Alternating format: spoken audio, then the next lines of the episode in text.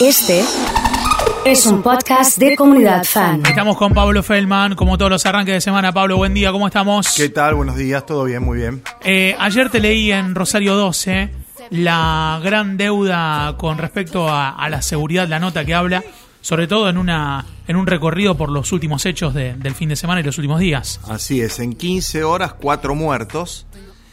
Que bien podrá explicar el ministro Saín que son este, problemas interpersonales que se saldan de forma violenta, pero que acrecientan una cuenta de homicidios en la ciudad de Rosario que no bajan y que ya lleva 10 meses de gestión. Sí, Eh, hay tres categorías de esas eh, situaciones de crímenes o de homicidios dolosos. La disputa entre las bandas narco por el territorio y el negocio de la, de la droga, que tampoco lo han podido controlar. Las eh, discusiones eh, familiares o interpersonales de gente que se conoce y se saldan violentamente. Y el tercero, que tampoco se ve que han podido hacer mucho en eso.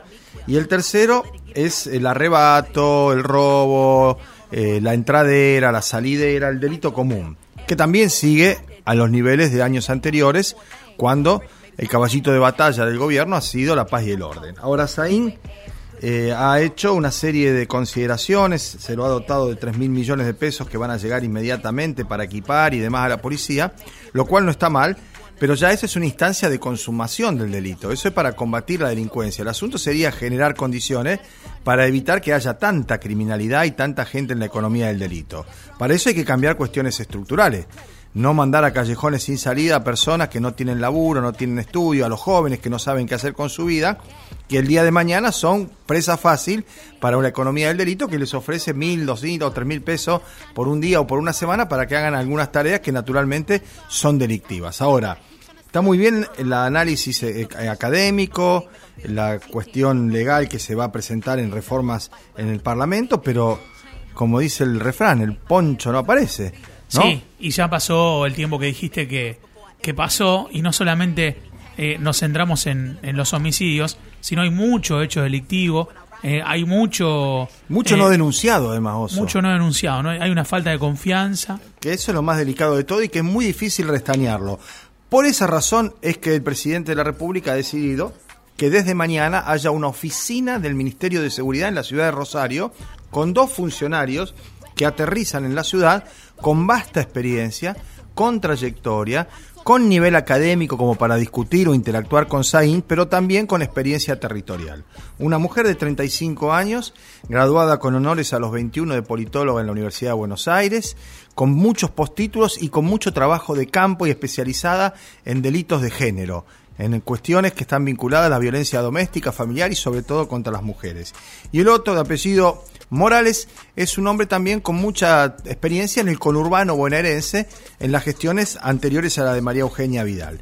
Vamos a ver si eso genera, por un lado, confianza en la opinión pública y por otro lado, alguna reacción en la policía provincial que tiene que ver que si las cosas se encuadran a partir de la llegada de los funcionarios nacionales, mal parada quedará la policía de la provincia, aun cuando el gobierno se vea satisfecho porque va a haber menos delincuencia. Claro. Pero tiene su lado positivo y también su contraefecto, ¿no? Hay una, hay como una nueva fiebre periodística de que están dando vueltas muchos videos en las redes. Yo sé que vos no usás redes, pero eh, o, o- o no usás eh, tanto, pero hay em, mucho video de, del, del ladrón que quiso robar una bici y lo atraparon los Saltando, en di- vecinos. saltando en directo, sí, del los linchamiento, vecinos, ¿no? sí, de justicia, sí, entre comillas, por mano propia. Si es por mano propia no es justicia, ¿no? Es venganza eso. de, de cámaras de seguridad.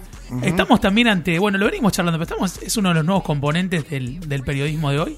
¿Qué te parece eso? Yo creo que es un, un componente propio de los soportes tecnológicos, de las redes sociales. Y que lamentablemente los medios masivos se hacen eco de eso a partir de que en las redes tiene rebote y repercusión. Sin embargo, en los noticieros, la gente que consume eso en las redes no lo hace, porque no consume noticieros. Claro. Entonces, desde el punto de vista de la información o del, de, digamos, del sustrato, del contenido periodístico, es absolutamente irrelevante, insuficiente, absolutamente perecedero y mañana lo reemplazan por otro. No deja nada, no tiene ninguna suerte, digamos, de aleccionamiento, de, ni siquiera moraleja, porque por ahí algunos buscan eso, ¿no? Desde su rol de periodista, no es mi caso. Pero hay efectivamente una cacería por buscar más televidentes, más oyentes, más clics, que están dispuestos a hacer cualquier cosa. Yo no creo que falte mucho hasta que empecemos a ver, a medida que vaya escalando, escenas más subidas de tono. Y no soy un mojigato ni un pacato, digo escenas subidas de tono. Con algunas situaciones en donde haya un componente morboso aún más elevado que el del golpe de un eh, chorro a un pibe que está con la bicicleta o por la moto y demás, y eso se empiece a exacerbar. Esto es un problema porque esas situaciones generan contagios, generan rebote, generan imitación, y si no hay un contexto para frenar todo eso, la cosa se pone más complicada. Hace tiempo venimos hablando de que un teléfono nos representa una cámara por persona. Cuando vos vas a la, a la escuela de periodismo, cuando vas a, a la facultad, eh, aprendes y te capacitas para ejercer el periodismo, el método periodístico, cómo se hace. Las cámaras de seguridad no hacen método Por periodístico. supuesto que no, las cámaras de seguridad son un registro primario de un episodio que se da en el ámbito de su apertura de ojo, ¿no es cierto? Lo que distingue a la cámara de seguridad de la cámara periodística es el contexto, es el tratamiento de esa misma imagen y es el acompañamiento que se hace desde el punto de vista de explicar lo que sucede y fundamentalmente por qué sucede y para qué sucede. Las cosas uno las ve y sabe lo que son.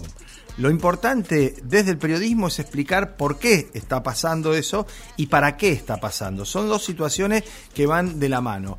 Cuando uno muestra las movilizaciones en determinados lugares, si vos no explicás por qué es esa movilización y para qué, todas las movilizaciones son iguales. Y no son iguales. No es lo mismo Echeverre tratando de defender sus privilegios, su actitud racista, en, machista. una- en un conflicto familiar. Exactamente, que los chilenos pidiendo que haya una constitución que no proteja más a los ricos y que garantice la seguridad, la salud y la educación para la mayoría del pueblo. Pablo, ¿qué pasó en Chile ya que lo acabas de mencionar? En Chile terminaron recién ahora, o por lo menos es el comienzo del fin, de una etapa que se prolongaba desde la dictadura de Pinochet del 73 hasta 1980 cuando se fue pero dejó plantada una constitución defendiendo toda la estructura económica y de privilegios que había defendido desde su posición de comandante en jefe de las Fuerzas Armadas. ¿Cómo fue cronológicamente desde ese momento a hoy? Desde ese momento a hoy, entre otras cosas, Pinochet fue senador vitalicio por esa constitución. O sea, que la constitución decía algo que va en contra de la lógica de la democracia, que un tipo era de por vida, sin que lo eligiera nadie, senador de la nación. Con los fueros pertinentes. Absolutamente. Tal así que Pinochet se murió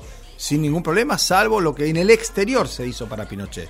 En Chile no hubo ni juicio ni castigo a los culpables, por eso en Chile hay una situación de quiebre social más profundo que en la Argentina, porque acá, si bien hay sectores de la derecha que además le gustaría que hubiera un gobierno militar en vez de un gobierno democrático, hay otros sectores que no, que solamente son antiperonistas, nada más y nada menos, pero que no quiere que se conculquen más libertades o se suprima el Estado de Derecho. En Chile eso no pasó. En Chile lo que se hizo con esa constitución es garantizar los privilegios de la empresa pública, los servicios por constitución puesto en manos públicas, la no gratuidad de la enseñanza ni de la salud para el pueblo que paga sus impuestos. Bueno, todo eso por un plebiscito que terminó 78 a 22 se derrumba. Desde abril, que se elegirán los nuevos constituyentes, tramitarán nueve meses para que haya una nueva constitución con bases muy claras y muy parecidas a la de toda América Latina. Después que se cumpla es otra historia, pero de arranque Chile venía defendiendo privilegios en su Carta Magna, increíble. O sea que eh, lo que era 40 Piñera, años. o sea, que imaginamos Piñera... eh, Piñera, sin ¿sabés nada- qué dijo? Dijo, es un triunfo de la democracia. A Piñera le arrancaron este plebiscito con la gente en la calle durante Sí, sí, meses sí. en Chile, que los mandó de vuelta a casa a la Son las pandemia. movilizaciones que vimos. Esas Eh, históricas del año pasado, pidiendo una nueva constitución. Claro, 40 años después de Pinochet, el huevo de la serpiente. Recién ayer se rompió eso y creo que es una sucesión de hechos que vale la pena prestarle atención en América Latina. El triunfo de Evo Morales, o en todo caso de su candidato, por más ventaja que la que había sacado Evo, terminó 55 a 29 eso. 26 puntos de ventaja. Y por otro lado, esto de Chile a la semana y como precedente hace un año la elección en primera vuelta de Alberto Fernández. La que viene con sus matices porque no es América Latina es la elección en Estados Unidos. Trump versus Biden o Biden. Está 7 u 8 puntos arriba Biden, vamos a ver. Y luego de eso, febrero, Ecuador. Lenín Moreno, que traicionó el programa de gobierno y a su propio presidente, él era el vice, de Rafael Correa, va a enfrentar un candidato de Correa. Eh, ya que estás en modo profesor y, y nos, nos resolviste un poco eh, distintas cosas, mientras te escuchaba se me ocurría, estos tintes eh, de centro izquierda, si se quiere, como se decía antes, o más abiertos, o una- en, en algo plural, ¿contrastan lo que pasa en Europa con el toque de queda? ¿O, o- o- o qué examen hacemos de eso? Bueno, en Europa el toque de queda excede las posiciones políticas de los países, de los partidos gobernantes. Porque si bien hay una coherencia o una identidad de criterio entre Macron, Merkel, este, el, italiano, el primer ministro de Italia, también en Portugal, donde están los socialistas, también en las comunidades con cierta autonomía, donde hay gobiernos más progresistas, mismo Cataluña, este, también en otros países socialdemócratas del norte, estamos hablando de los escandinavos, hay un criterio común, que es el de a mayor cantidad de contagios que representa mayor circulación, mayor cierre. por En- fuera de la ideología política. por la metodología epidemiológica y el respeto a la ciencia. Solo por eso. Ni más ni menos, nada más y nada menos. Después, la parte que decís vos, en cuanto al posicionamiento ideológico, más aperturista, más liberal, más libre empresa, más comercio, eso es el decorado, eso es el coco arriba del dulce de leche. La torta no se discute, hay más casos, cerramos más. o Toque sea, no es que queda. aprovecho a imponer cosas fuera de, de de, salud. ninguna manera, todos Bien. con esa claridad conceptual en la Unión Europea. Ayer leía un artículo que mostraba que uno de los fusiladores de, de la masacre de Trelew vive en una casa terrible De dos millones de dólares casi en Miami, en Miami que da... en la bajada al agua. Sí, sí, un sí, tal Bravo que era teniente. Impresionante. Y, y se me ocurre preguntarte, ¿qué fue la masacre de Trelew? La masacre de Teleu fue el ensayo inicial del terrorismo de Estado en la Argentina porque fue antes de la dictadura genocida del 76 y fue en eh, vísperas de la asunción de eh, Alejandro Agustín Lanuse. Es decir, Lanu- Levingston Lanuse, recién después viene la dictadura de Videla. Esto fue en agosto de 1972 sacaron de una prisión donde había en esas épocas, en los sesenta y tantos, 70 movimientos guerrilleros, 16 detenidos y los fusilaron. Después dijeron que se quisieron escapar, armaron y fraguaron una historia. Fusilamiento sumario, pena de muerte en un país donde no había pena de muerte. Claro, no había tampoco... Alguien que se encargue, claro, claro. Había un estado de facto, no de derecho. Sí. Eso dejó una huella indeleble en la militancia para todos los tiempos y se buscaron esclarecer los episodios, se hubo detenidos, pero este hombre lleva 10 años prófugo porque hay un pedido de captura, hay una orden de extradición que los Estados Unidos no cumple. ¿Por qué? Porque este hombre es proveedor del Estado norteamericano con una empresa que aparentemente tiene varias actividades, entre ellas algunas vinculadas al negocio de las armas. La última, ayer también entre otros títulos sale de que el gobierno evalúa suspender la PASO del 1 al 10, ¿qué tan viable lo es? Tres, 3, 3, no, no viable. cuatro, no. No, no lo es viable. No lo Bien, veo viable, la verdad bien. que no lo veo viable. Pero Ah, sí. todo puede pasar, ¿eh? Y sí, Pablo Feldman ha estado con nosotros aquí en Comunidad Fan.